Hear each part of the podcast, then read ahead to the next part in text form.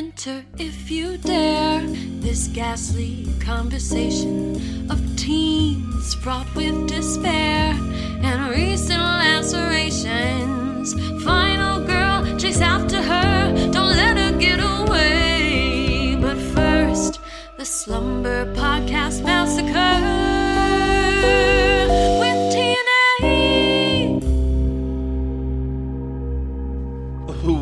Welcome to Slumber Podcast Massacre with TNA. Hey, that's Tim. Hey, that's Andy. And this is a podcast about horror. Every week, Tim and I get together. We talk about a different movie from the horror genre, from your well known classic down to that rare gem that serves Guinness from a bottle at the back of your video store shelf. This week, Tim and I are backpacking across Europe and hoping we don't get bitten as we watch An American Werewolf in London from 1981. Tim, do you ever feel like you missed out on the backpacking through Europe post college thing? Yeah, I do because I know. I know somebody that did. Yeah. Um we both do. Yeah. And um and they were gone for like months. Yeah. I think it was 3 months. And um so It yeah. sounds just the idea of it sounds intimidating as fuck. Like, how do you do that? How do you do it? Well, yeah, that's the thing. I, I don't know. I'm the worst person to ask because, like I've said, my international travel goes as far as seeing Canada from Detroit. That's that is literally the most As international I've close as you need to get. and so, yeah, no, I love de- Canada. Canada, we've got great fans in Canada. We do, yeah. We have great fan in Canada, and uh, um, so no, I do really feel like I missed out on that, and that is an excellent question because it's like, okay, if you say I've got you know something ridiculous, like I've got you know twenty thousand dollars in cash, I'm going to then buy a ticket and go to Europe, and then just find my way around with like tons of fucking money. you, you're going to be fine, Right. Like you don't have to like have a lot of skill to make that work. But you're right. Like, do you plan like the hostel stays beforehand? Do you map that out? Um, and how much of it, this sounds dumb, how much of it is actual backpacking? Right. And what are you planning for? Like, are you just like going to a city and then walking around that city and then going back to your hotel? Are you actually walking to another town? Right. I have no idea. I don't know either, and I'm embarrassed to say it. I don't know because it does it. The concept of it sounds like uh something awesome and fun and very carefree.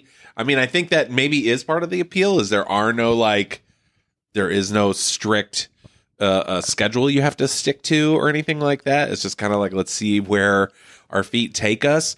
But yeah, it does like in this movie like they're just kind of walking at night through nothingness and aren't like, yeah, we've got to get to blah blah blah before dark. It's just like you know, they stop at a pub and then leave again. Like, where are you going?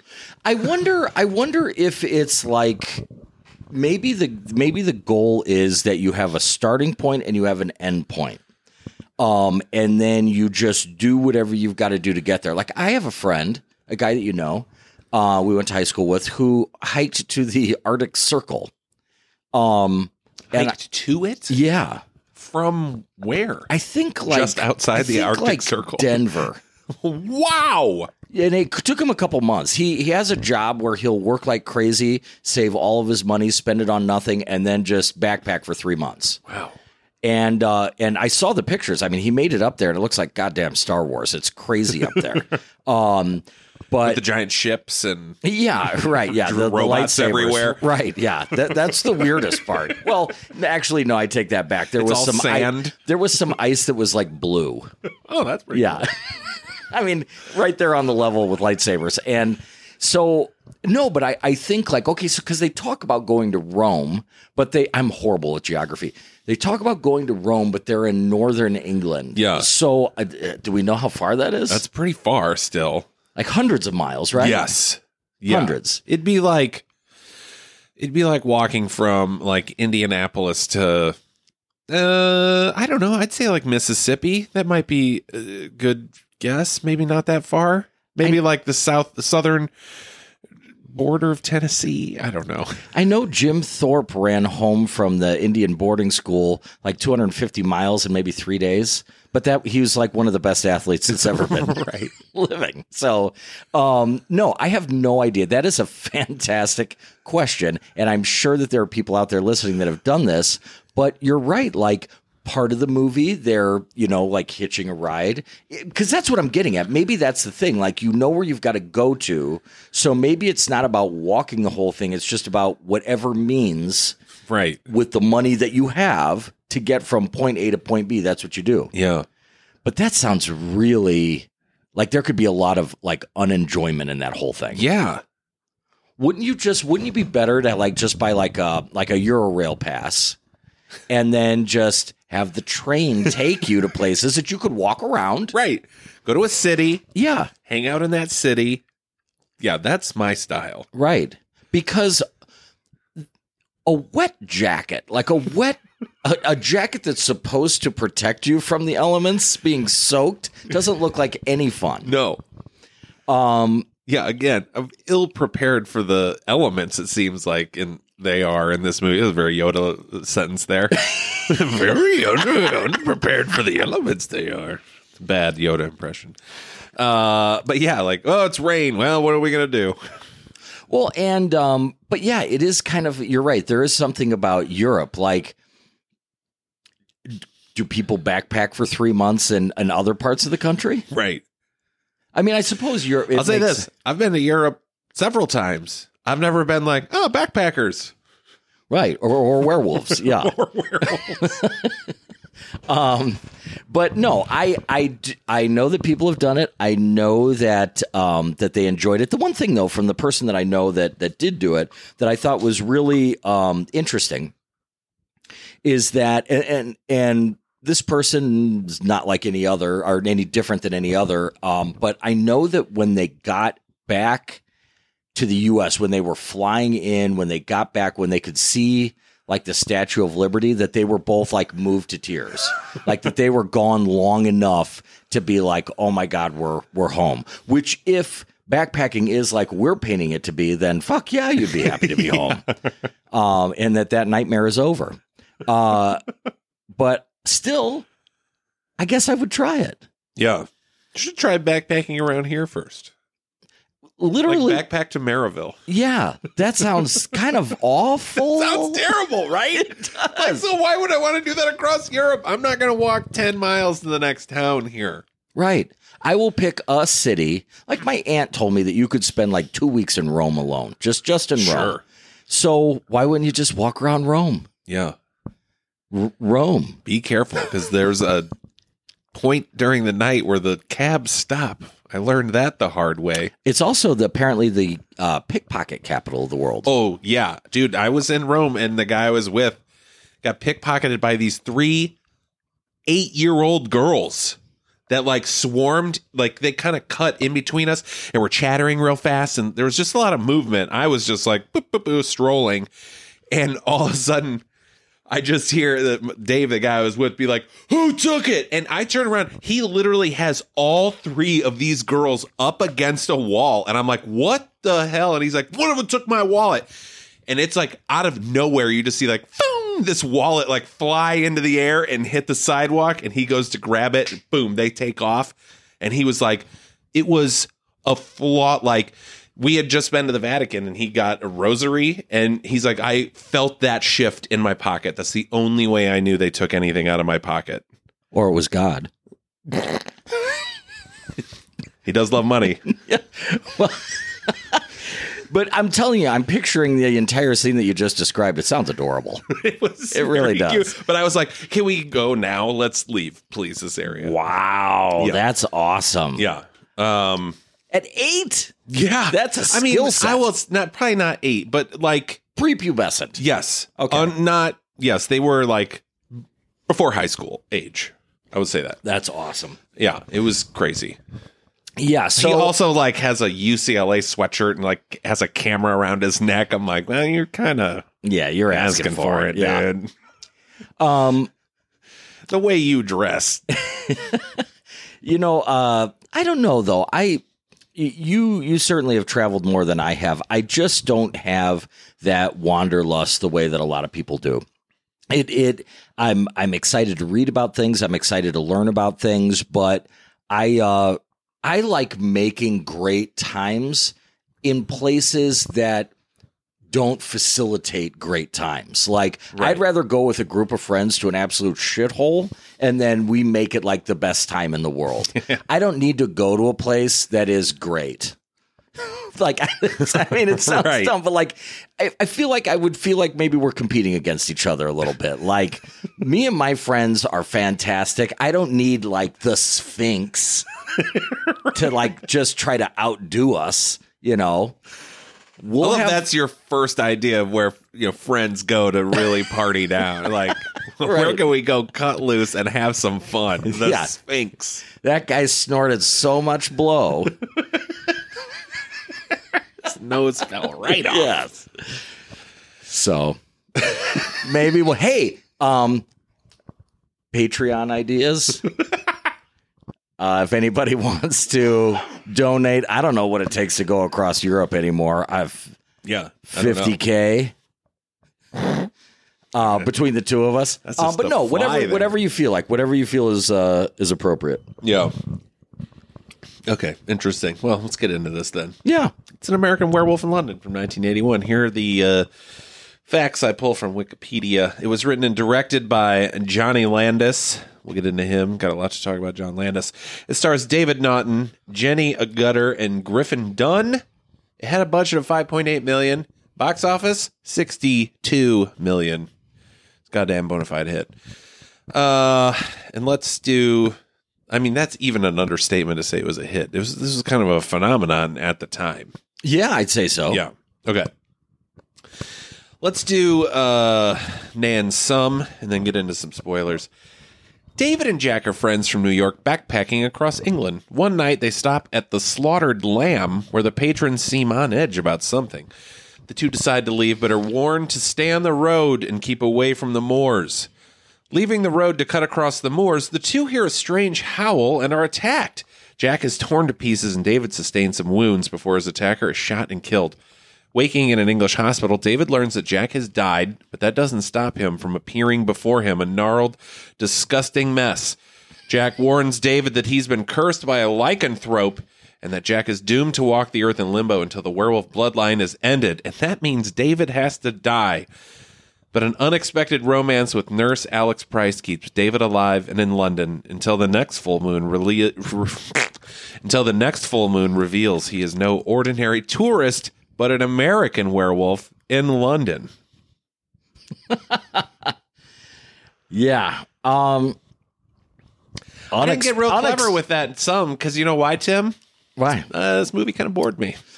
Well, that's and that was the, problem. biggest shocking part. And it was very funny because you showed up to record and you were like, "So, what'd you think?" And I'm like, "I feel the same way I think as you did. I could tell just by the way you asked." You're getting so much better with the telepathy.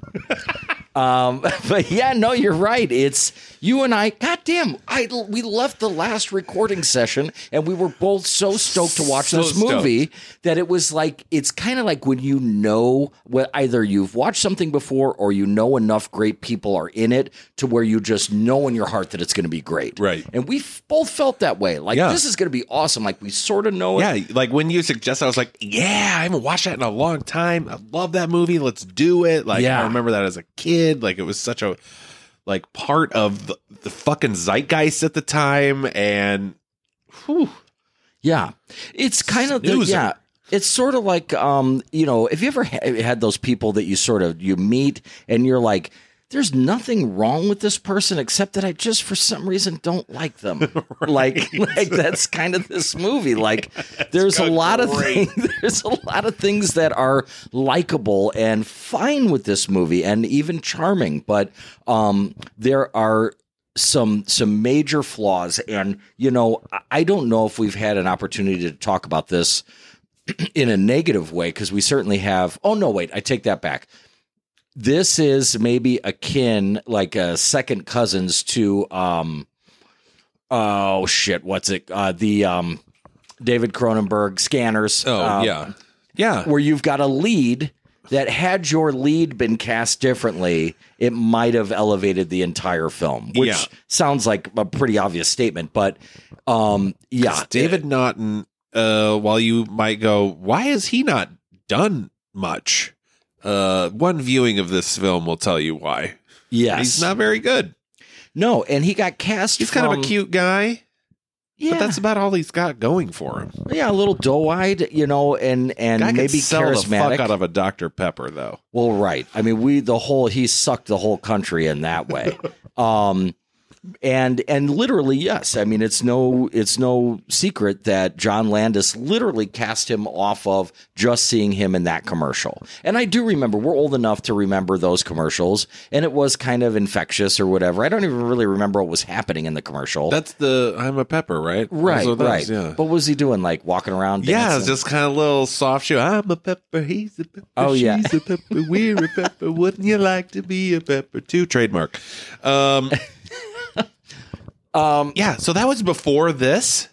yeah Wow. Yeah. Okay. just before. But although I will say, um, you know, it's it's no small wonder that that this movie did come out because there must have been some kind of collective consciousness centering around werewolves because 1981 was the year of the wolf. Yeah.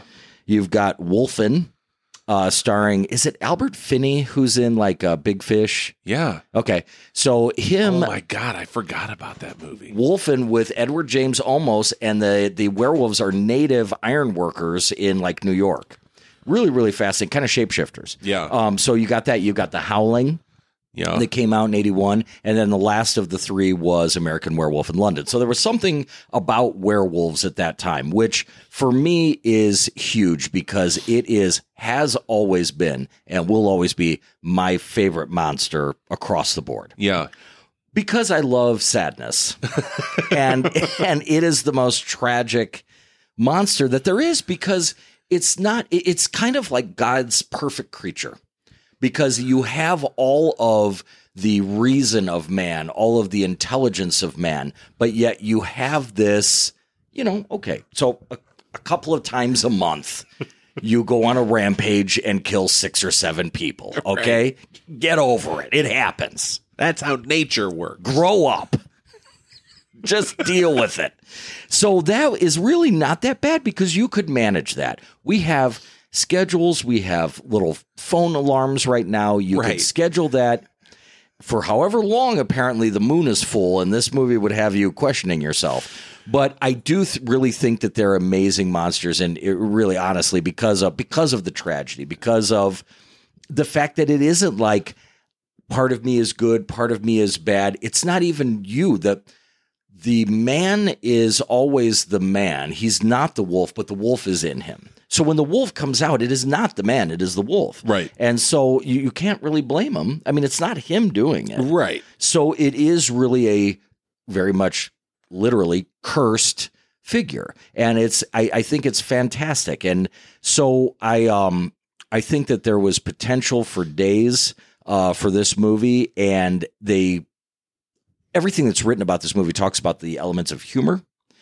And I think they do a well, John Landis was probably doing everything that he could do. It's got he's got no help from Naughton. Yeah, because yeah, let's because John Landis briefly his two films before this are uh two of like the as I as I would say in high school, I'd be like your ABCs of comedy are Animal House, Blues Brothers, Caddyshack. But those watch those three.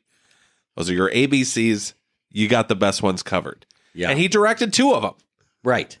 Yeah. Uh, and they were monumental hits. They made, you know, uh, they made John Belushi, a guy who did three movies ever and was on one TV show, uh, possibly, you know, lauded as the greatest comedic talent of all time. Right. The guy did nothing. Right. But these two movies he did with John Landis, people were like, undeniable gold anything this guy touches Yeah. and the fucking network wanted wanted him to cast Aykroyd and and Belushi in this movie. and you know when you hear that, it sounds Oh, what a ridiculous. movie it could be. And but but now that you, I mean, especially if you have seen Neighbors, where those two guys did kind of switch what their expected personas would be. Um, I think that that Belushi had all the dramatic potential, uh, uh, all get out. I mean, Yeah. he he, I think he really could have been a great dramatic actor.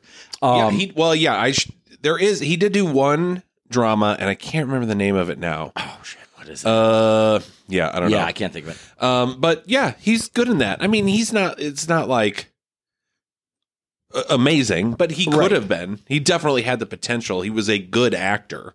And Right. could turn off the comedy. It wasn't like you watch him in that are like, oh, it's just the funny guy being serious. It's like, oh no, he's like a very Yeah. mellow, serious guy. Yeah, and and the movie has when we when we sit here and and I do think you know you and I are always like in a rush to say that you know we didn't hate this movie, which I didn't, but didn't hate it. But there is you know if we're going to talk about the good, yes, like. The setup is fantastic, even though you and I have no concept of what it is to backpack across Europe. It like the idea of it is great. It's like it you're you're sort of immediately transported to a new land along with these guys, which is a nice device as a as a filmmaker. Like let's all go on this journey together. So that's effective.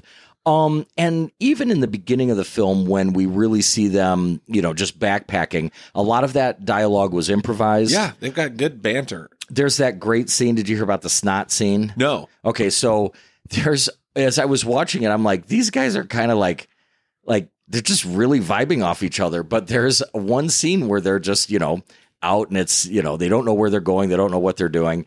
And uh, but it's cold outside and Griffin Dunne has a little snot come out of his nose and uh, David Naughton sort of notices it and kind of chuckles while he says his line.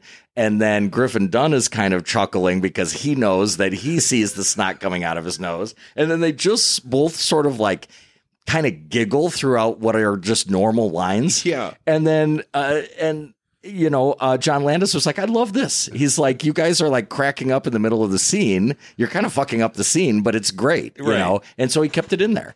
Um, so yeah, that banter is great. You know, they're improving when they get off the the uh, the sheep trailer that they were hitchhiking on, and they're talking about you know um, you know the sheep shitting on them or whatever. Like Yeah. That that's all fine and good, and especially like you mentioned when they get to the slaughtered lamb. This bar that is uh, supposedly it was filmed in London, but but uh, supposedly in Yorkshire. Yorkshire. Yeah, now, here's my question for you, and I've been dying to ask this. Um, so I'll start with the reverse side of the coin. If a if a British person saw a movie made in 1981 that had a scene in, let's say, like I don't know, like a cowboy bar in like Arizona or something like that, or even I don't know where where are cowboys mostly from? uh, yeah, the West. Yeah, okay. And okay, so Texas? You, you and I know you and I know that yeah, like there are even places today rurally that you can go where you walk into and people look at you and you're like like, oh shit, like yeah, we don't normally come in here. right. I went into one recently, just literally one town over, um, and walked in and and got those looks. Um, but we would know that yes, there those places do still exist in 1981, even though a British person might be like. Oh God, are there really like cowboy bars in 1981? eh, You know that it still exists that way. But here's my question for you: because they walk into this slaughtered lamb, you've got all the guys with the wool sweaters and the, the uh, newsboy caps and the sloppy mortar job of, of the the brick or whatever it is that these places are built out of. It looks like it's like Angela's Ashes style. Did that still exist in northern England in in 80? I mean, are you going to fi- are you going to stumble Oh. across towns like that? Yeah, Okay. yeah, Okay. yeah. That is that is what. It's weird for a country as old as England. It's amazing how much just like country there is, or like little drops of communities or whatever. I mean, there you- you have your big cities, but it is like just living in a state. It's really crazy. So there are still like rural areas that are like still relatively like I don't know farming communities Yep. or Okay. for sure. Okay, so that's not that's kind of legit. Like you could go stumble into a place that Yeah. looks like that. Yeah. Okay. All right, that's cool. I, I wanted there to be that. Um, and what's funny is um, the majority of those actors were actually just local stage actors. Yeah. Um, that they. Although the the dude one playing chess with the beige Yeah. sweater, drop dead Fred. Whatever whatever that guy's name is. Oh, he's in that. I'm pretty certain that's him. Which is I didn't look him up, but what is Drop Dead Fred again? I guess like what is it as a cultural thing? No, There's I a mean- movie Okay. with Phoebe Cates, yeah. uh, and she's like an adult, and her imaginary friend, Drop Dead Fred, shows up to cause mischief. See, I think always- she's like just as broken up or something, and and then you know it's like a letting go of things. And I, I confuse that with a John Cusack movie. What's the John Cusack like? uh Grosse Pointe Blank. No, like I want my two dollars. Oh, uh, shit! Uh, better off dead. Yeah, that's what I'm thinking of. Oh, Drop so Dead Fred and Better Off Dead. I always good. confuse the two. Um, anyhow, so yeah, no, obviously, I Sorry, mean, the- Johnny. I don't have a dime. Didn't ask for a dime. Two dollars, cash. I love that movie. I love that movie. So no, but I mean, like when they go into this bar again, like the goodness in this movie is still happening. Um, you know, we Here, get this is. Do you? I'm I'm pulling up some images from Drop Dead Fred. Do you remember this at all? not really. Okay. I've heard people talk about it. I know. it's I don't. not. It's it's. I don't know. I haven't seen it since it came out, but it's like so, like frantic. Is it really? I don't know if it's bad or if it's really good and just ahead of its time. It's one of those. I'm sure we'll cover it. Um, but uh but yeah, but I mean the good is still rolling like they go into this bar and you know there's there's this great cringy moment where they see a pentagram on the wall and Griffin Dunne like thinks he's picking the perfect place to like ask about that that pentagram like somebody says something funny the whole place is laughing and he's like what's with that star on the wall you know and the place goes silent so we get a lot of He, what's he call it? Like a, pentangle? A pentangle? Yeah, it's or a something. penta- yeah, he like said- it's just a star. Like no one says five pointed star. That's just a star. Yeah. Or a pentagram. Like Right, he added like four, he added yeah. like two or three other syllables. But um but yeah, so all of that is good. It's city, kind bo- of city boys.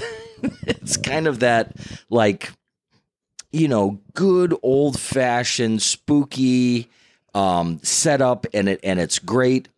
And uh and then you know obviously they're they're sort of kicked out of the place but i love like the sincerity on the on the the point of everybody like uh, most of the bar is saying like hey we have this horrible horrific secret in our in our town. We don't want it spreading out. And then you've got like this sort of voice of reason in the bartender where she's saying no we have to help these guys. Yeah. and all and we don't even know what they're being helped from yet as Right. as viewers. Um but the concern seems real the It felt it felt like the large Marge bar from uh, Pee Wee's Big Adventure. Like everyone in there, everyone is very on edge about this very local thing that they all know about and are Right. freaked out about. You know, Yeah. And so all of that is great. And, you know, again, now this is going back to the boys being, you know, realizing that hey, it's it's time to go. We're not welcomed here, and then they're at least given the the warning to stay on the road and stay off the moors and and beware the moon. yeah. Um. So Which how do you how do you do that? well, and How do you beware the moon? uh, right, exactly. like you could be aware Yeah, of the moon. Stay away from the moon. Yeah. Don't come within its gravitational pull. right. Um, so tell me a little bit about these moors. A moor is like an un. It's just like an undeveloped field, essentially. Like I thought it was just like a a bog, essentially, but it can also just be kind of like a hilly area. okay. And yeah, I think it's just kind of like undeveloped land All right. that maybe have more historical relevance as moors and the people who came from them. I don't know. I don't think that's where moors are from, but okay. Um, and I know that there was some, and I should have researched this. There was some famous, sense. there was some famous murder on the moors, uh, like children being murdered. This was in England. Um, and that was a big deal. It was a uh, a husband wife team that uh, killed kids. I want to say uh, they were called the Moors murders, I believe. Uh, Um, but uh, but either way, they're foreboding. Okay, so there's there's not a lot of it's not well lit. Let's put it that way. No. like it's it's barren, it's foreboding, and these guys in the middle of the night are walking with really not knowing where they're going, and we see as viewers clear as day when they do veer off the path, and um and we see them start walking. We're like, oh shit, there they go. Now, the wonderful part about this is our first introduction to the werewolf is a sound. yeah, And it's the howl sound. is great. Yeah, It to me it almost sounded um and this uh, as I found out in research has nothing to do with with the sound itself, but it almost has like a weird sort of metallic sound to it, almost like it it's not just like a typical wolf howl. right.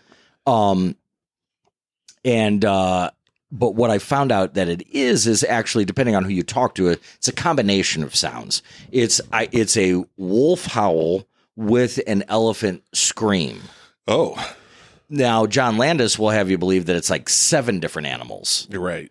Um, but either way, it's a combination, but it does create this sort of weird, kind of otherworldly, I mean, still animal sounding, but sort of otherworldly, very, very um, creepy howl. Yeah, Um, yeah. It's like the combination of a screaming elephant, a wolf, and a helicopter killing someone. right. Yeah. that All comes three later. of those screams mixed in together. yes.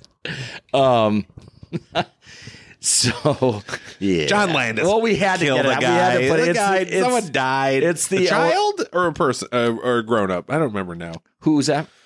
Who died Vic, specifically? Vic Morrow.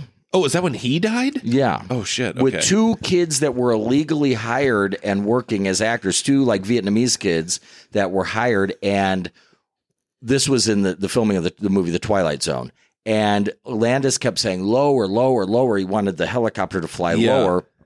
And then the helicopter pilot was distracted by the pyrotechnics that were going off and sort of dipped down and actually Vic Morrow and one of the kids were decapitated, and you can see this uh, on. I mean, n- not that you have to, but w- he and one of the children were decapitated, um, and then the other child was crushed by the rail of the helicopter coming down. So as the helicopter is crashing, it tilts, and then the blades slice Vic Morrow and the child in half basically, or really it's their heads. You see, My a, there's a shot of you see their heads separated from their bodies. Um, you can find that online if you really want to. And Yeah. uh, then the needless to say, was- they had to do a whole. They had to reset, do a whole other shot. right, cut, literally. um, but yeah, sorry. anyway, that was later in John Landis's career. It was. and even not the worst thing he did. He produced Max Landis. Anyway, Um, so, so yes, um, the, these guys are out on the moors, and and it is awesome. Um, okay, so what makes this awesome? We talked about the howl. They do a really good job with pacing here because we get the howl a couple of times. It kind of doesn't sound like it's getting super closer, but it's persistent. And then they say that they can see it circling around them. So we get a lot of nice structure as far as the wolf, uh, uh, you know, happening upon them. Yeah, the kill itself is is great. Yeah, and i'll tell you why i love it and hate it. Um i i i don't even know how to start with this. Um there's i'll give you a couple examples.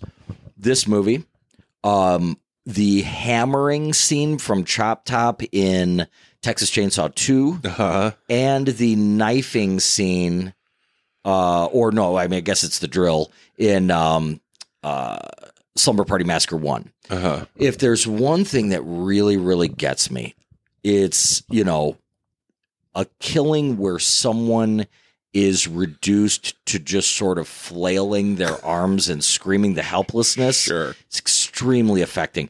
When when I watch that, it it's it makes me sad and then it fills me with rage because the idea of like somebody being like hum- overpowered to the point of humiliation and helplessness is very tough to watch, Yeah. but it's very affecting. and and that's what's happening in this scene is that Griffin Dunne is literally just sort of flapping. I mean, he's just going nuts. I mean, he's being attacked by a by an animal Yeah. essentially, and um, It's like and it- when Chrissy gets it at the beginning of Jaws, just that like yes, Oh God! Like, like, please let this stop, please. and it's almost like she's like it's almost like she's speaking gibberish Right. like oh yeah like that sort of of helplessness of being overpowered by something like i mean it's always nice to see in a movie like somebody gets stabbed and then the person who's getting stabbed looks them in the eye like, "Ah, like you got me Right. like, like that's an honorable death or i can watch two guys like bloody the shit out of each other in a ufc ring and that's fine but to see somebody just flapping their arms wildly and screaming hysterically it's it's very affecting and it really is in this Yeah. and it's kind of funny because um that comes from two things Dunne knew that that's what Landis was looking for, so of course he's really going for it. But in the first take, he like takes a big swipe at the uh, werewolf head and like knocks off like part of the face. And Rick Baker, who is the famed uh, effects uh, artist, is pissed because obviously it's a pretty delicate art to put Yeah. that stuff together. So he's like, he's like, okay, well, all right, the gloves are off, and he is just basic. They're basically just fighting. Like he's just ramming that wolf head into Griffin Dunne as hard as he can Yeah. to kind of get him back. And uh, but it makes for a great scene, and it is really affecting, and it is really jarring. Yeah, because it's you a, don't really get to see, a, you know, a lot of obscured shit in this movie, or like you, do, you never really get a good. Here's a full shot of this, maybe like once or twice towards the end. But I'm sure that's you know the except for the technology. transformation, well, yeah, except for that, yeah. But that was like but the killing though, yeah, yeah, yeah. A, Yeah. lo- a lot of uh, other scenes of the wolf, unless it's just like because that fucking transformation scene it took him like two weeks to film just that, yeah. you know, minute and a half long scene. So yeah, that's like very special shit. But if you're just like, okay, in this part the wolf's doing this, or you know, Yeah. um, but it it was effective. And yeah, and and it's a vicious creature because think about it, like this whole like uh Twilight thing with werewolves versus uh vampires or you know the the Wolfman versus Dracula, absolute fucking garbage.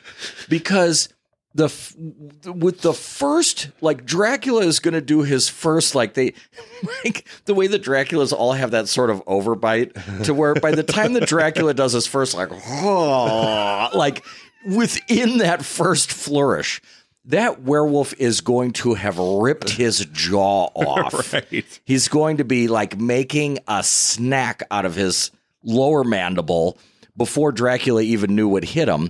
And uh, like they are just ferocious monsters, and they're always depicted that way. So it's pretty badass that we get to see that as quickly as as we do and not only do we get to see the actual attack itself but we get to see the after effects of the attack Yeah, in some it really to me it's that first round of decomposition that looks the best Yeah, so good. Yeah, because and and here going into it, I mean, I knew what Griffin Dunne's part was, uh, and I thought he was in it a lot more, but he only shows up three times, as you pointed out, to essentially do the same scene. Like, hey, uh, I am forced to walk the earth as an undead, but he's like a ghost. A lot of weird, uh, a lot of you know. I did have a lot of uh, cynical logistic issues a lot of things in this movie but i was almost so not engaged i didn't really even care that much you know it wasn't taking me out of it really. Um because yeah because as you know as he tells david it because the wolf bloodline is still alive or around he as a victim of the werewolf is now forced to walk the earth in limbo but he is decomposing because yeah the first time we see him it's like oh this is what he looks like after the attack and it's just like half that face is ripped open he's got that one little dangling piece as he's talking you can't take your eyes off of it yeah know it. it's just hanging off his neck and you're just like oh could you just, uh, just Yeah, pull that just piece off or that off. yeah just you're Leave the already rest of it. yeah Yeah. um, but you know, then the second time we see him, he's like a zombie. He almost doesn't even have the wounds from the wolf attack. Yeah. He's just kind of like green. hmm Uh, and then the third time is funny. He's like, it's like not even you know, it's just Griffin Dunne voicing a like A puppet. puppet, yeah. yeah. the, of like a skull with like a sheen of skin on, you know, Yeah. barely anything on it. Um, but yeah, I mean, yeah, he must have just been like. That's probably why. Also, he did a good death scene. He's like, I've got like three three bits Yeah, in this right. movie, uh, so I got to sell it all. But you know, yeah, God, that first that the first time you see him, it is so. But it's not even scary though, which is weird. Like I remembered because especially as a kid, like this movie was huge. It was a big HBO, like a big HBO Oh, yeah. thing, always on HBO. Uh, I remember begging my parents to let me watch this movie. They were like, absolutely not, and not even because I like liked werewolves. I like understood the like it was a big deal. Like it was like something culturally significant about it, and I kind of wanted to know what the what was going on. And I, I remember like lying to them one time. You're like, "Yeah, I snuck down in the middle of the night and I watched it." And my mom was like, "You did not." And I'm like, "I did." She's like, "I'd know if you did," which then made me go, "This must be very scary." And then watching it, I'm like, "Not, this is not scary at all." I mean, that part I guess is pretty gross. If I was six years old and saw that, I'd be like, "Oh God." You know, most more most things uh, scared me as a child I think in the anticipation of what they implied. Like watching some of these movies now and being like, I don't know how this would scare anybody. Other than like some of the marquees did say like director of Animal House. People go to see this, right. which actually happened. Which, it, well, yeah, because it is a horror comedy. Yeah, and you know what, uh, Landis? which This a is loose, this is a loose label. Yeah, and you know, it's so goofy because how many times have you and I talked about movies that are just garbage, but then the the director says, "Well, I meant it for it to be a comedy." right, yeah. Landis literally does the opposite. He's like, I don't know why people keep referring to this as a comedy. Like, this is a very dark, serious movie, and I'm like, Jesus, guy, like you know, you know, you picked songs that all had like moon in Oh, them. that Like, was too that- much. That's a little. But you know what though? I'm a- because you know why? Because there are four. Right. And we got three different versions of Blue Moon in this song. But you know what's funny though, and and I this might not connect with all viewers, but or all listeners right now, but what I found a little bit charming, and it allowed me to sort of like dismiss some of the the misses as far as comedy or whatever. I could hear my parents in this movie, like the it is it is boomer comedy and timing all the way through Yeah. and like stuff that I know that like my parents' generation would just eat up and just think that's like the funniest, wittiest, most clever thing in the world. Yeah. So it, it is really like you can hear John Landis in the movie, Maybe John Landis isn't funny.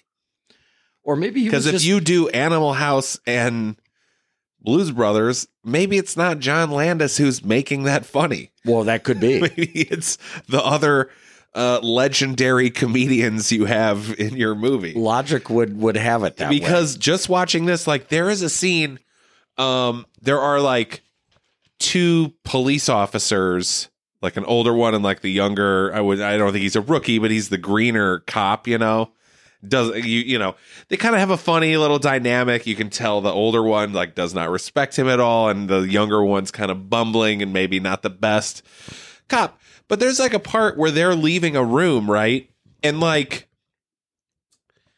the the the older one leaves first and closes the door and then the younger one like turns to add one other thing and then turns and like the door is shut and he's like oh the door is shut like it's so stiff and the timing so bad like Yeah. that needs to be like they're both saying something and he interjects something and as he's turning that guy has just closed the Yes, door like right.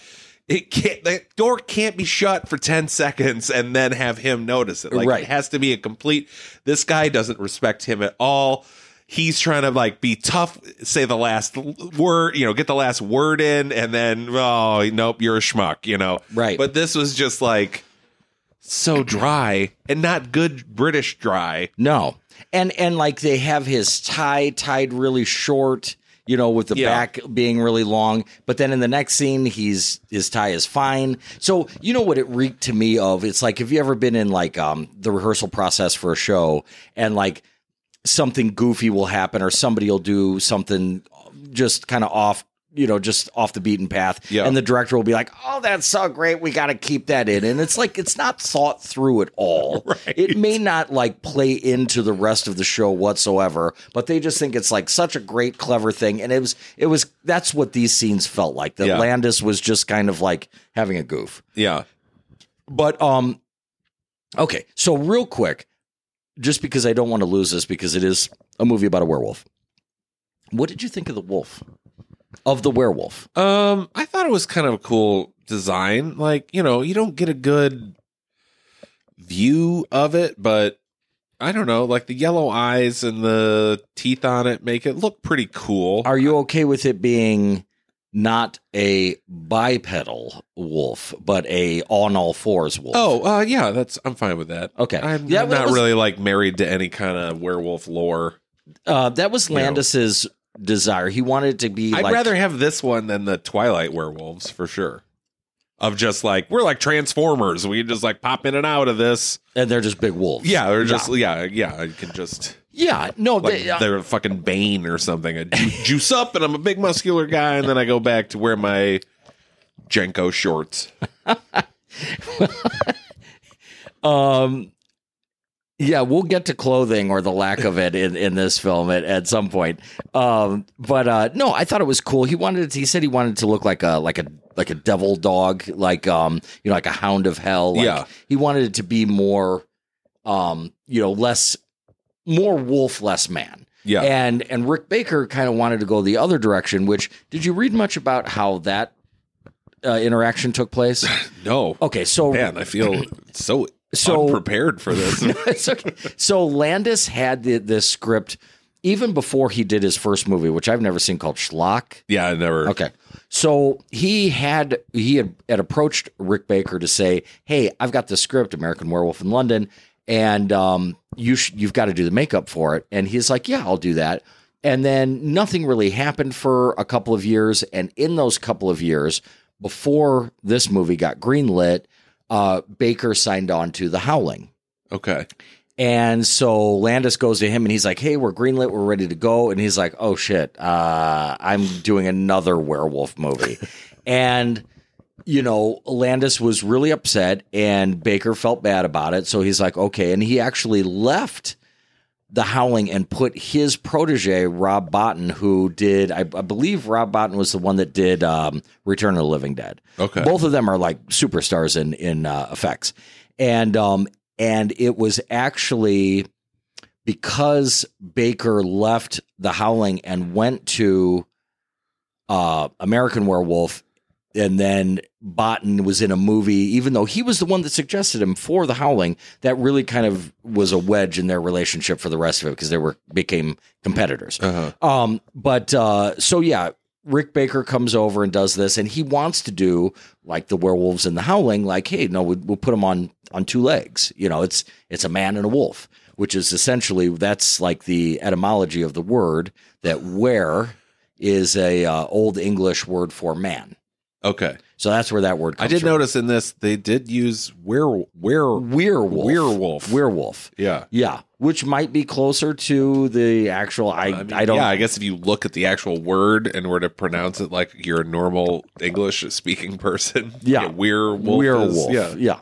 It just makes you sound pretentious, but uh, but no, I like the wolf. I think it's cool. I think it's almost kind of cute. Um, and it's neat that like There's one incredible shot of it that I loved, and it's when it's chasing the guy in the subway, oh yeah, and then we have a shot like he's kind of climbing up the escalator, and it's we're at the top of the escalator, and you just see like the wolf kind of like walk out. So it's a great, great trick. You know, you're really far away from it, so you're not seeing a lot of details.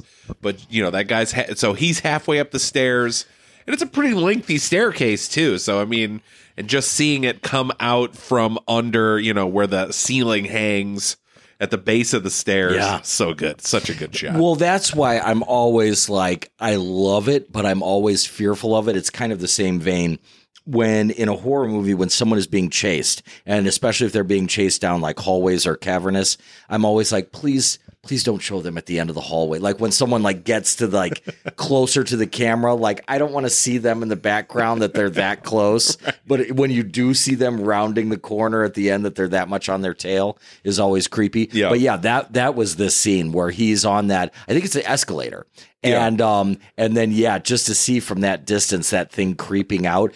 And as i'm watching that i'm thinking to myself about what most people would be saying which is like get up motherfucker like run up the escalator Right. but it like the idea of just being paralyzed with fear you you might just like be on the escalator and be like maybe this is the night that he doesn't kill somebody Right. and just but you're just frozen there Yeah. which didn't work for him. Um, but um, so yeah, let's talk about some of the other actors. I mean, we'll, we've got more to say about David Naughton, and that Do he we? should have had nothing to do with this thing. But um, Oh man. but there are some. when great, did you come up with that? There, literally just now. Oh, that's good. Um, All right. so there are some other actors, probably the best, and and well, I don't know. I have two different places in my heart for these two different people, but the doctor, there is the role of a doctor who is great in that John Woodvine is the actor. Excellent. He's fantastic. I don't know. I he, looked vaguely familiar, but he's so great because what they didn't do was say, okay, here's a doctor, a man of science, and um, we're going to have him like suddenly buy into this werewolf mythology, hook, line, and sinker, and like go trying to like help David.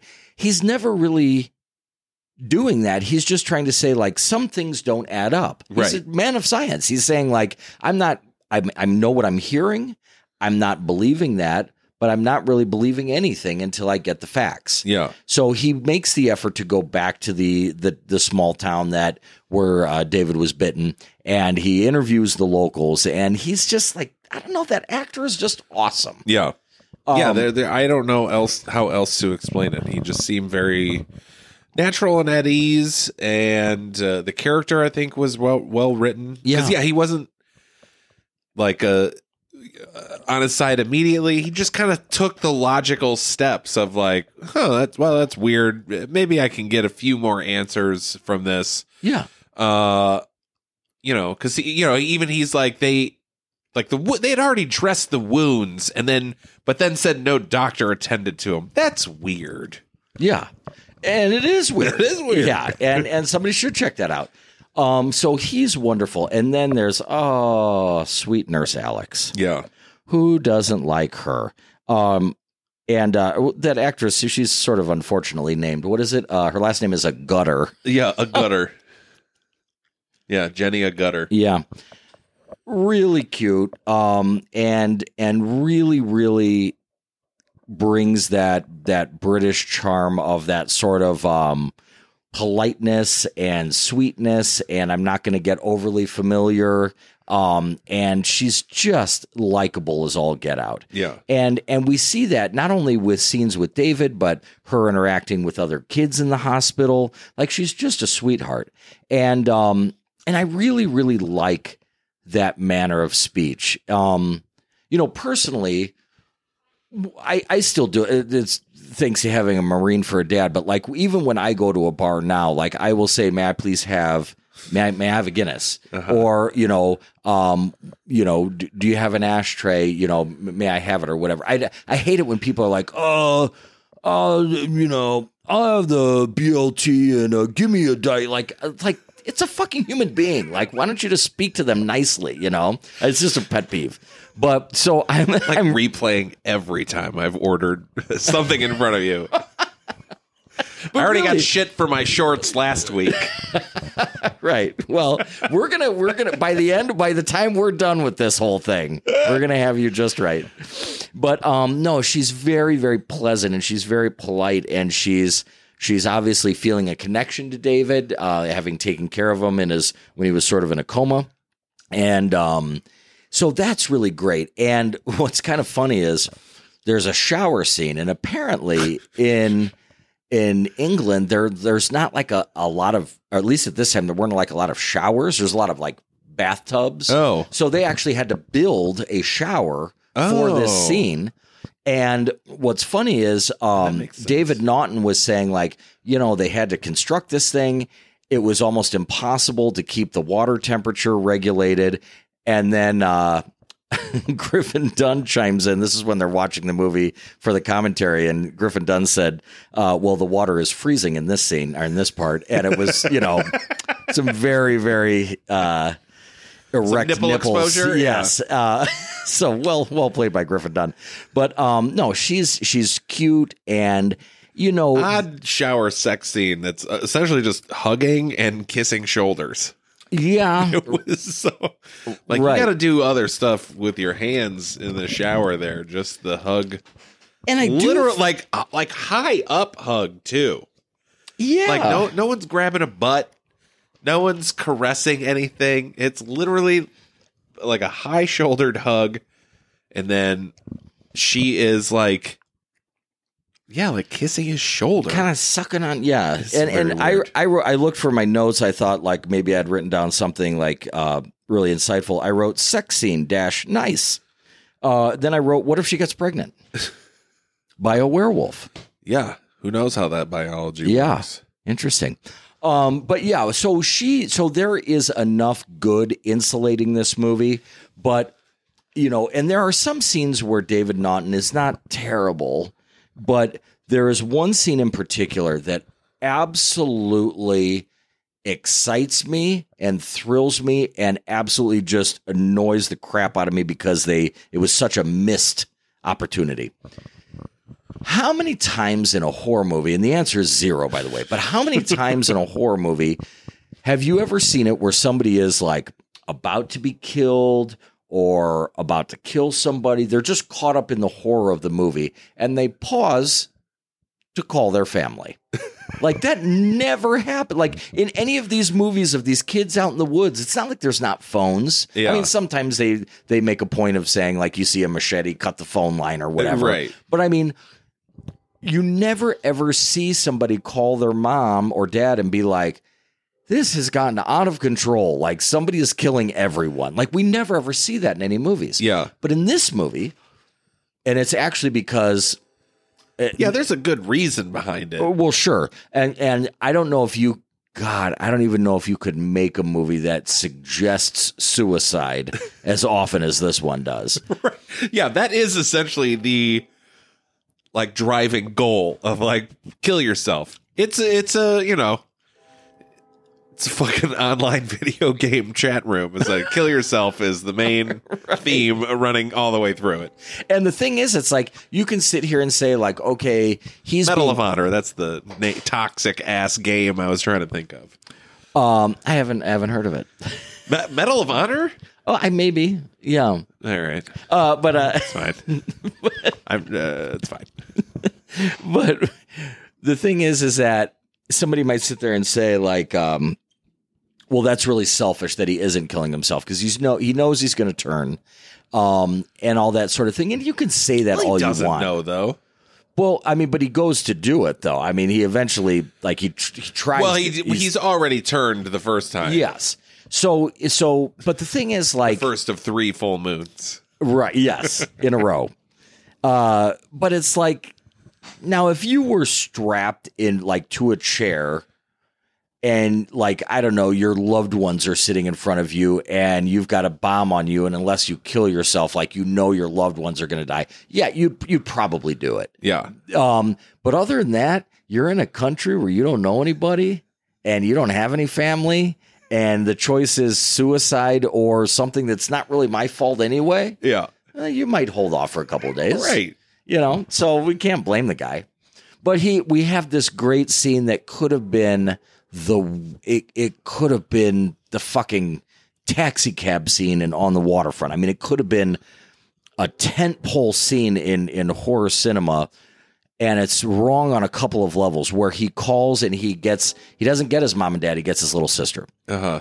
So he's in one of those, you know, London uh, telephone booths, and the camera is even fucked up because it's swirling around, and where we should be seeing him, we're like, it's sort of like uh, obscured by the phone booth. Yeah. And there should be this really, really great scene of him getting his little sister. He's about to kill himself. He gets her on the phone, and it's not played horribly, but by a better actor. And I suggested when we were talking before the show, Jake Gyllenhaal, Incredible actor. which who would have been amazing in this role because Yeah. he could have played the the comedy and the drama. Um, th- that is a goddamn like just red carpet to the Academy Awards, like this tear jerking scene, and it should have been. It should have been tear jerking where he's talking to his little sister before he's going to kill himself because he's a werewolf. Right. Like there is a lot that that you could do there, and uh, it's a fine scene. I'm glad that it's in there at all. Sure. but just wasted, a wasted opportunity by a by a Yeah, I mean. I'll be honest. Like you're describing all this camera movement and stuff, and by that point, I was just like kind of just passively. I was like watching the movie, but not like absorb. You know, not taking anything in. It didn't feel like. Well, it's because it wasn't coming out to you. That's the problem, and Yeah. that's what I, we were talking about earlier. Is that it's the reason why I keep going back to Clockwork Orange is, is my favorite film of all time because of, from the second that movie starts, it forces you to enter its universe. Um, it either whether you want to look at that as it coming out of the screen or you being pulled into it. But this movie is just really two dimensional. It's kind of like um, it's kind of like the difference between some a friend telling you like a really meaningful story of something that happened in their lives and somebody telling like a little you know funny little quip of something that happened at work that day. And that's really how this movie is the vibe of this movie doesn't match the the depth that it could have achieved. This is from Ebert's review, and I think it sums it up uh, pretty well. An American Werewolf in London seems curiously unfinished, as if director John Landis spent all his energy on spectacular set pieces and then didn't want to bother with things like transitions, character development, or an ending. perfect Perfect. perfectly stated Yeah. Because that Um, is that's what it feels like. Like when this movie ended, I was like, oh, oh okay. Yeah. Well, and and the and when we get the ending that we do get, now granted, there is a wonderful section of this movie, and I, it's kind of our thing now where we say like the thing, then the movie. That you could have called it car crash the movie because there is a ridiculous amount of car crashes. Yeah, that scene, that whole scene in Piccadilly Circus is uh, yeah, it's fun, yeah, though. It is fun. Yeah, and that was the one, you know, this is a fucking rarity where Nancy actually watched it with me. Uh, and we were both kind of bored, but then that part you're just like, oh shit, oh my god, like people getting pinned in between cars and shit rolling over on them, and just like carnage and mayhem. Yeah. uh, which is even more impressive when you learn that they had he had to a like nearly bribe the cops. Like he had to show them blues brothers to be like i i know what i'm like i can't make a movie can we please use piccadilly circus and then it was like they would get these like two minute intervals where it was like okay we're gonna shut it down for two minutes film a bit Yeah. and then they'd have to fucking rush some, you know, scene in the bus turning or whatever. And then it's like, okay, regular traffic, go through. You know, it wasn't like they got Piccadilly Circus for a night to do whatever. It was just like they, it was They and they were the first movie to get it at all. At all. Right, Yeah. Um, yeah, I have two. Th- yeah, I have two the movies. It's Car Crash the movie and Puffy Vest the movie. um, but but yeah, no, that scene is super awesome. And what's so weird about it is that that's what makes it anticlimactic. Is that you get this awesome like car accident scene. You know, the the wolf is running around Piccadilly Circus. You know, chaos ensues, and then in the last whatever three or four minutes of the wolf's existence, he's at the end of an alley. We might hear like the growl a little bit or the howl, but like there's no real tension of like the wolf, the No, people, the wolf, the people. alley. You don't see it. It's just down there. He's down there. Just trust me. Um, and then you know we get a little bit of uh, now. I, this is a little bit of credit that I'll give. We have two people say that they love each other uh, who have known each other for a very short Less amount of a, time. yeah, less than a week. Like from when he wakes up in the hospital, the transformation, that's a week. Right. But I do I I guess maybe because I want to believe it. I, I I do like the love even if it is superficial. Yeah. Um, you know, she was caring for him while he was unconscious and and he's going through something traumatic and she's been there for him. So I'll buy it, you know. Uh, it might not have lasted forever, but I, I'll buy it in that moment. And so I do like seeing that there's that split second where the wolf is connecting with her when she's saying "I love you, David." Yeah. and while he's the wolf, uh, and then, then he attacks her anyway in a shot. Um, but uh, but yeah, it Ebert was right. It felt like it almost feels as if Landis was like, "I've got enough good. We'll figure out the rest." Right. And and it, it wasn't enough. It it did need those connecting pieces to Yeah. to helm it all together. And but also is anything resolved in it because the whole point of it is is like David has survived the attack and is now cursed, right? Because he didn't die from the attack. Yeah, Um so am I supposed to believe as he's rampaging through Piccadilly Circus that a either everyone he came in to- contact with died or was not scratched at all? Because then wouldn't that still continue it would. that lycanthrope b- bloodline. Absolutely. So, you know, I, it, I don't know. probably elevate it to higher levels than it ever was in that small little English village. I mean, it's an epidemic now. Yeah. Um, no, you're right. I mean, he he had better have killed everyone. Otherwise, yeah, it's it's all over the place. Um, and it's funny. The actors were saying like, "Hey, he wasn't shot with a silver bullet, so we could do a sequel." And Landis is like, "No, that's not happening." Um, I did think it was kind of fun that uh, there's a great scene in a porno theater, which I didn't realize that Landis uses this in all of his movies, called "See You Next Wednesday." Oh, okay. and Oh, uh, does? yeah, so that's the name of Jesus, the I- porno movie. I've seen Animal House and Blues Brothers It's- a million times each. It's a line or a billboard or something. It'll be in all okay, of his well, movies. gotta. What a great reason for a rewatch. Well, and I've never seen all either one of those movies all the way through. So um, maybe I should watch Animal House and Blues Brothers. I mean, it's a funny joke too. Yeah, Because see you next Tuesday, right. We know. Yeah, right. yeah, Tim. right. Yeah. If you took the letter of each word of see you next Tuesday, it spells out the word friend in Australian. and now with "See you next Wednesday," it's probably like a Welsh word. Right. Uh, Which even it doesn't because uh, U starts with a Y, so you have to give it a little liberty. oh, fair. You Yeah. know, C Y N T. That what's that? right. It's like a color in my printer. Yes. Um so so yeah, it's um it's got it's got some funny mo- literally the the funniest line in the movie is uh a naked American man stole my balloons. I mean, that's the funniest line in It the whole movie. Um and and he is naked in it a lot. Yeah. Uh, I mean, there's there's a lot of. I mean, give him credit for having to hop around and do a lot of things naked. Yeah. Um, so I thought that was, uh, was, you know, nice that they went for it on that part. I mean, I guess if we're talking about a guy that is stripped down to like the most, you know, basic instincts or whatever, he probably is nude a lot of the time. Yeah. Yeah. Um, but yeah, that's the biggest thing that I mean, if there is a sort of uh, what I want to say theme to this particular episode, it is that you and I simultaneously had the same reaction to this movie, where it's like, it's just okay. Yeah. I'm sure. Let's talk about the transformation too. We should at least Oh, pump up yeah, at least we one gotta part talk of about this because a I love how it starts because it's not like a movie where it's like you know he's like doing whatever and then we get a shot through the window of the clouds moving and you see the moon and the music changes and he's like Ugh. no he's just like sitting on the couch reading a magazine and all of a sudden is like God damn it. Right. It's so hot.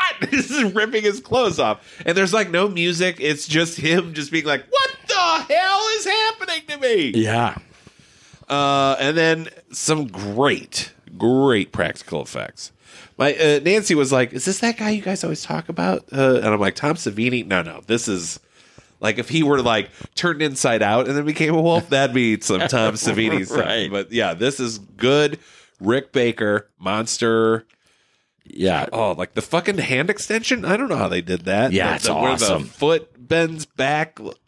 Oh, so good. literally that that stretchy material that they used for that like they like there's not even like a museum that they can put that in because the stuff itself like decomposed Oh, okay, that like, makes sense. like it was really inventive stuff and what's funny is is that for part of that transformation david naughton is underneath the floorboards uh up to his like torso Uh huh.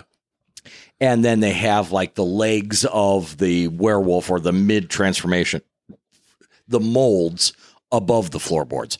And this, like you said, the the transformation took like was it a week or a couple of Something like yeah, I think it was like two to three weeks Yeah. or something insane like that. and David Naughton said that they would just like take five and shut all the lights off. And he's just under the floor, like halfway through the floor. And he would just say to himself, like, someday this will all be over. Like, I mean, they would literally just leave him in My the God. dark. And uh, so apparently it was a lot for him to go through. And um, yeah, no, it was, you know, he, I will say this for him. I mean, we've talked a lot of shit about the guy, but he's he's pretty good in that transformation scene. yeah. And then you know, of obviously, eventually, it it it becomes Rick Baker just doing his puppetry with the face, and that's so awesome when the face elongates and the nose and the and the teeth and That's everything. the money shot. Oh, it's great. And this is, you know, this is something that that uh, a viewer might just breeze past, but done in full light. Like there's Right. it- it's not like it's in the middle of the night and he's in some like, you know, I don't know, Yeah, like in grove. the woods. Yeah, exactly. You know, they it is full living on room. intern like it like what I want to say, like internal light, like interior light Yeah. and um and we're seeing every single bit of it and that is nothing less than John Landis's uh faith in Rick Baker's art. Yeah. Like that's pretty badass. That's Yeah. awesome. And it is cool. And I'm I'm sorry like uh I don't know I didn't see it. Did you see American Werewolf in Paris? I did, but I remember nothing from it. And I it bet was it's like just garbage. as a joke. Uh, It looks it's yeah, it is garbage. Do you know kind of where that title first came from?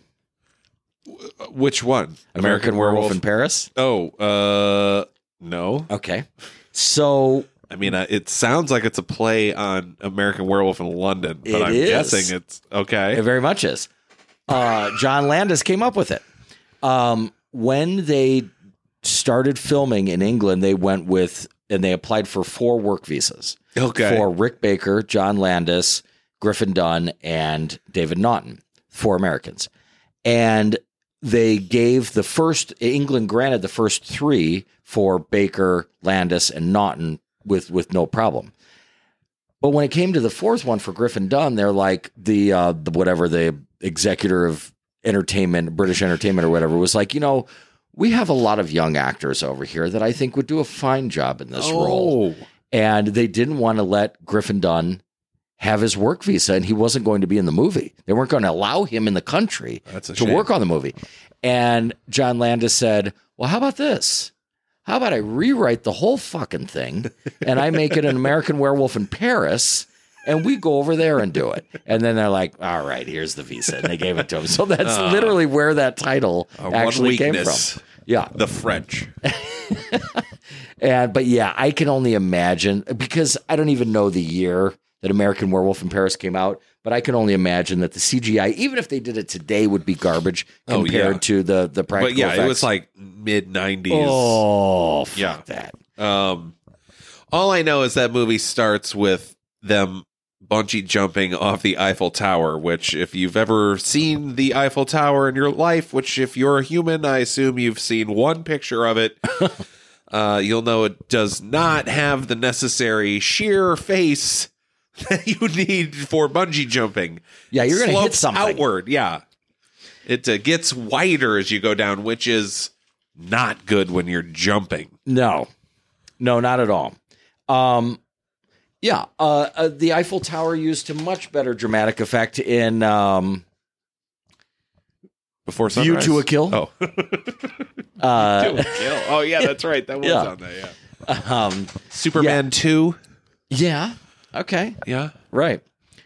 Um, but yeah, this is Moulin um, Rouge. I don't know. I don't know. I think are we? I mean, we- we've talked uh, in other episodes about like the saturation of like the the zombie genre. I mean, how do you feel about a werewolf movie coming out now? You think Uh, there's space for that now? I mean, if it's done right, you know, uh, you know, we were excited, uh, fucking twenty years ago for Wolf. Uh, Oh yeah. I Oh, just, I just remember, I, I- we might have talked about this on the show before, but I do remember just standing in your kitchen and having you describe the trailer, and you're like, they don't fucking show anything. It's just a wolf, and it's just like, wh- who could, you know, embody the f- sheer feralness and, you know, killer instinct. And then you're like, then it just goes, Jack. And then we're Yeah. like, oh, fuck yeah. and then that movie was garbage. It was. so stupid. and it even had, and I even like James Yeah, Spader. James Spader is in it. Jack Nicholson, two Yeah. excellent, menacing actors, and they could not fucking pull off a werewolf movie because Yeah. it's kind of a goofy concept. It was mini. how does that, how does that work? it was is- trampoline the movie. That's what that was. Um, oh yeah, it's kind of sucked. yeah. So you know, if someone came out with a werewolf movie now, yeah, I mean, I, I'm afraid it's you know we're into the Twilight version of it now, where it's just like, yeah, I'm, yeah, I am a werewolf, but I'm like just kind of big and muscular. I can turn it on and off. Uh, I have, you know, my wits about me when I am a werewolf. I just kind of use it. It's like the Incredible Hulk. Like they're just the Incredible Hulk now. I almost uh well, I know I actually did go, but they they didn't end up having this. I I went to a powwow where the uh the celebrity guest, which I actually got to meet Billy Mills, the Olympic runner, native Olympic runner.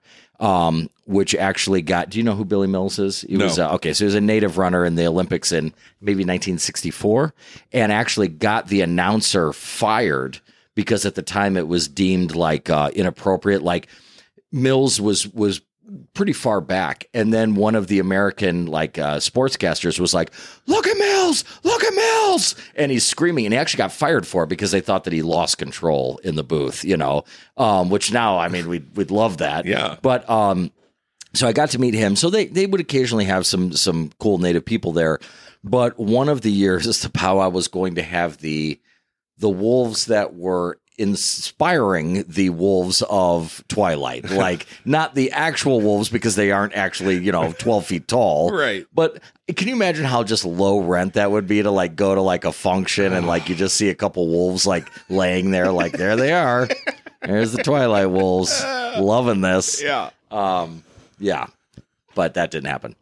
oh yeah, in Twilight they do turn into like full wolves. They're Yeah. not like by Absolutely, right. Okay, yeah. yeah, They're that's just right. they're That's just right. full on giant wolves. So yeah, you, you get either version of that. no, there should Because then yeah. what do you do? What do you do with someone who's just a wolf? Like what else do they do other than attack people at night? Yeah. Well, There's that's the nothing. thing. there's- you know, there's no romance with it like with you can get with vampires. Uh, you know, it's once once a month instead of like a zombie horde which is just constantly coming at you you know there's like seems to be no stop to it this is like i just gotta hold out 12 times a year i don't know Yeah. No, yeah, because you're right. The rest of the time, it's a pretty boring ass movie. Like the other yeah 29 nights of the movie are, are 29 uh, nights of the well month. that's why this movie was smart and was like he's just uh, in a coma for three weeks Sometimes the moon is full for a, a while. Okay, yeah, and that was we have kind of mentioned that because yeah, he has the one transformation and kills like six people, and you're kind of like, oh man, and then he mentions something about, you know, I have to do something before I change tonight during the full moon, and I'm like, well, wait, wait, wait, no, full moon tonight. The full moon was last night. The, the moon doesn't stop in the sky, Right. like it's only full because of the way it's or, orbiting the planet. I don't want to get into how dumb that idea is. I mean, technically, the moon is always full, depending on where your perspective Right. is. You know, May- uh, can you just constantly keep moving around the planet like through the month uh, to where you just never see a full moon? I don't know. They should make a werewolf movie that is just called like Waning Gibbous, and it's just like a guy in the morning, like sitting at his kitchen table, and like like looks at his watch and like finishes his like English muffin quickly, and just grabs his briefcase and walks out the door. Roll credits, like, like those other days, Right. Yeah, um, Waning, Waning Gibbous. Gibbous. Kudos Yeah. on you knowing your moon phases. I do, I do. Yeah. job. Oh yeah, the sequel is Waxing Gibbous. Um, but um, yeah. So this movie could have been better. I, I I think that there is a an ultimate werewolf movie. Well, first of all, I mean the original Wolfman is is great. Um, but I think that there's there's room out there to make this better because of the tragedy, because of the curse, because of the ferocity and that a lot of places have werewolf myths. Like there are werewolf myths in native culture, there are in Irish culture, there are in British culture, Slavic culture. Um, I mean, it's it's kind of universal. So, Yeah. um, yeah, maybe somebody out there listening to this will make it happen. Maybe Justin Long is the next. Oh, he would have been perfect. He would have been great. He would have been awesome. Oh, god damn it. I, I, just yeah. know. he would have been good. I mean, even why do you not have a scene where Griffin Dunne appears to him, but he has to also talk to other people, and so meanwhile. You know, decomposing Griffin Dunne is trying to like warn him, and he's trying to have a conversation with you know, as tropey as that sounds. Yeah. at least it's something else. Like this is these. It's just so many little self-contained things. Like even, but then at one point, Doctor or Nurse Alex is like, I heard voices. Voices? Could she hear Griffin Dunne? Yeah, good point. She does say that. Yeah. She Which would then, if that. she could, would mean everyone in the porno theater could hear that. I'm assuming they can't see him. I don't know. There never, there's never a bit where it's like they can't see me because they haven't been bitten by the werewolf. Yeah, what else are they doing in a porno theater? Nothing, Tim. Just watching the plot. yeah, right. Um, did you? What a weird. There's, that movie is so weird. There's one bit in the porno where, I, you know, it's a guy and a girl in a bed. Hulking guy busts in and is like, "I told you." Uh, I, can't Yeah, I told you to never do this. You know, yeah, again, and blah blah blah. neither of the people know who the guy is. He's like, she "Oh." just goes, "I've never seen you before in my life," and he's like, "Okay," and then just walks out. walks out. Yeah. So yeah, Uh, I, I yeah, did. I got did. more enjoyment out of the porno, right. mainly than uh, you know, at least percentage wise. I mean, I loved 100 percent of what I watched in that porno. Yeah. Right. Uh, I can't, you know, if I had to watch an hour or 40 minutes of that porno, maybe I'd feel the same way as I did about this movie. Um, yeah, and just another real quick, weird inconsistency. It's like if you're traveling abroad and you're in a coma for three weeks and you wake up and find out your best friend has been murdered, um, I'm immediately like, I have to get home, especially if you have a family. It's not like it was established like Yeah. he doesn't really have anybody. It's like, no, he has like a family. Um, but he's just kind of like, well, I guess I'm, uh, I guess I'm here now. It's like what you, Yeah. we kind of talked about this beforehand. You were like, yeah, when you were, when we were in California and I missed a flight, I wasn't like, well, I live here now. Yeah. Yeah, like tell my wife I love her, you know. like yeah, I mean it, it doesn't make a lot of uh, logistic sense that way. And But I- that's so simple to write just something that keeps him there. I mean, whatever it is. right. Uh, you know. Inclement weather.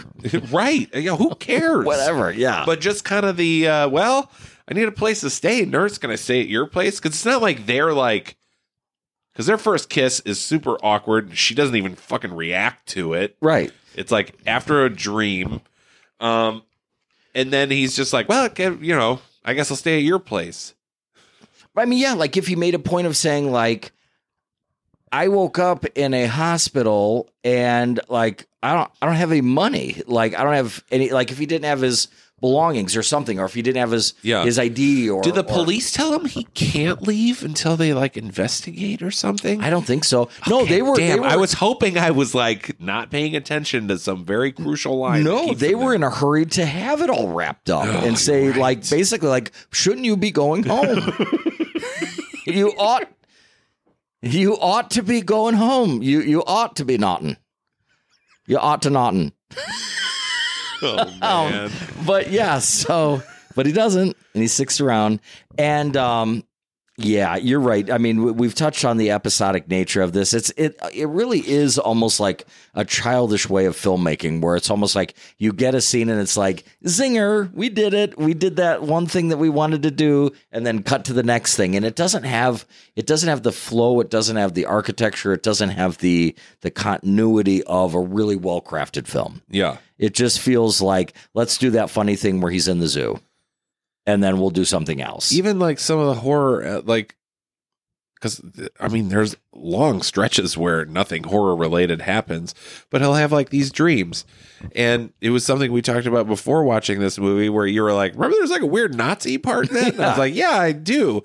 And yeah, it's like he's at his house and the doorbell rings and uh, the kids go to answer it. And there are like, they're like kind of ghouls. Were they supposed to be werewolf faces? I'm not even sure. They're just like these weird rubber masky kind of things. yeah, And they're like shooting the family, which is completely opposite from the like natural feral nature of a wolf. right. just like, no, it's like the Gestapo is killing your family. Right. And they do make mention of the fact that David is Jewish. Um, Well, yeah, I mean, she just implies it because of his circumcision, and she's like, "Well, that's pretty standard practice now." yeah, that's true. But I I mean, mean, I'm circumcised. I'm not Jewish. well, that's true. Are you circumcised? I am. yeah. Fuck, come on, parents. Well, that's yeah. I mean, but but that's uh, but I mean, there's don't well, do that to his your Kessler kids. is Anyone I mean, listening who Jewish. just had a baby boy, please don't cut the most sensitive part of his dick off. Let him enjoy that. Teach him to clean it. or if you do, Um, keep it. What? Let it like put it. in I mean, at least let him have like uh, you know, have it in his room or something. a little shadow just- box. Don't just talk. yeah, right.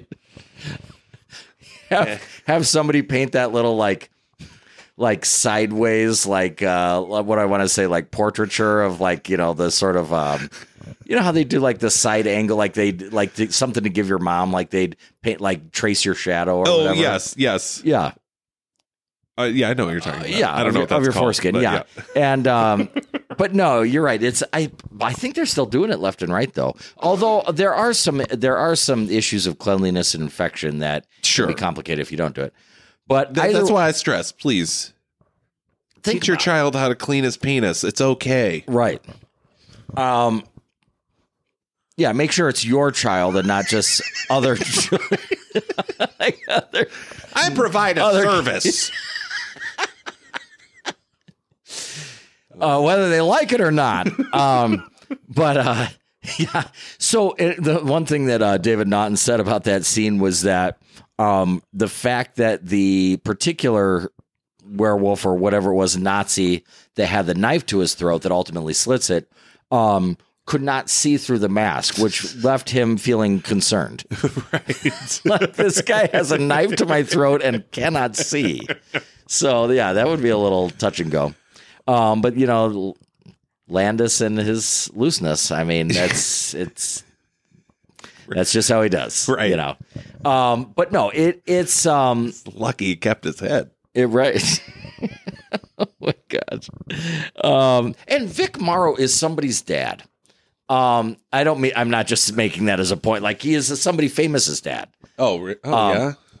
Did I say famous's dad? Well, yeah. It, he is a famous actress's father.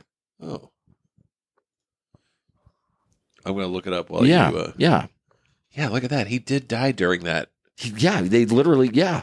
How does that movie even? Oh, Jennifer Jason Lee. Jennifer right. Jason Lee's How does dad. that movie even come out? Like, well, they cut that Jesus scene Christ. out. Yeah, I mean, well, that, but but the funny thing is, is the the segment is still in there. The Vic Morrow segment is still very much in there. Yeah. but just that particular, they didn't show him dying. I know, children. but still, like I I don't know. know. That seems I like know. it's crazy. I mean, I don't think that Alec Baldwin movie's coming out ever. No, no. But yeah, it's nuts. And um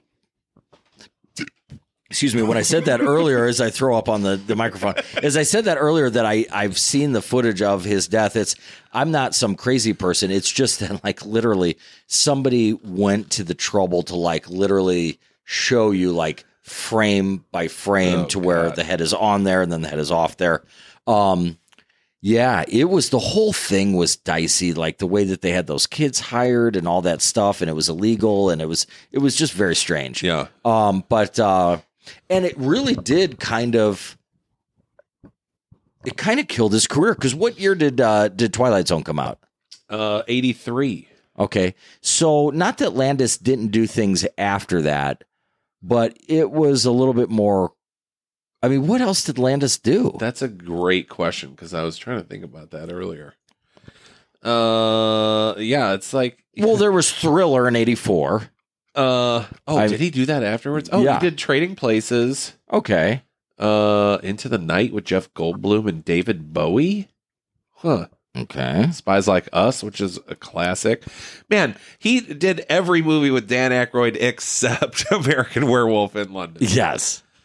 Uh, Three Amigos. Jeez. So, uh, coming to a Landis did directed Three Amigos. Yeah. Okay, so he was still doing his thing. Yeah, yeah, yeah. I think he just got. They I were like, no more deaths, and he was like, I promise, I'll just, I'll kill him with laughter. right. Yes. Slafter. And then he did Oscar, and then people were like, that's enough of that. oh, really? With with uh, Stallone? Yeah, That's all right.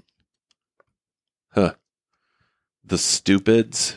I bet that. Oh, Tom Arnold. I do remember that. Okay. But yeah, it definitely kind of his career took a hit though.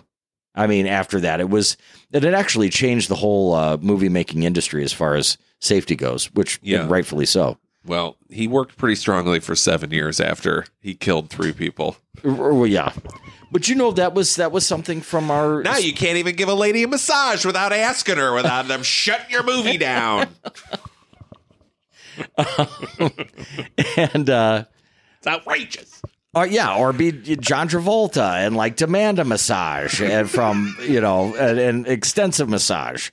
Uh, have you ever seen the transcript of that? Like No. he, he really, I mean, he was like he he told the like the masseuse like you're being selfish by not like jacking me off. Damn.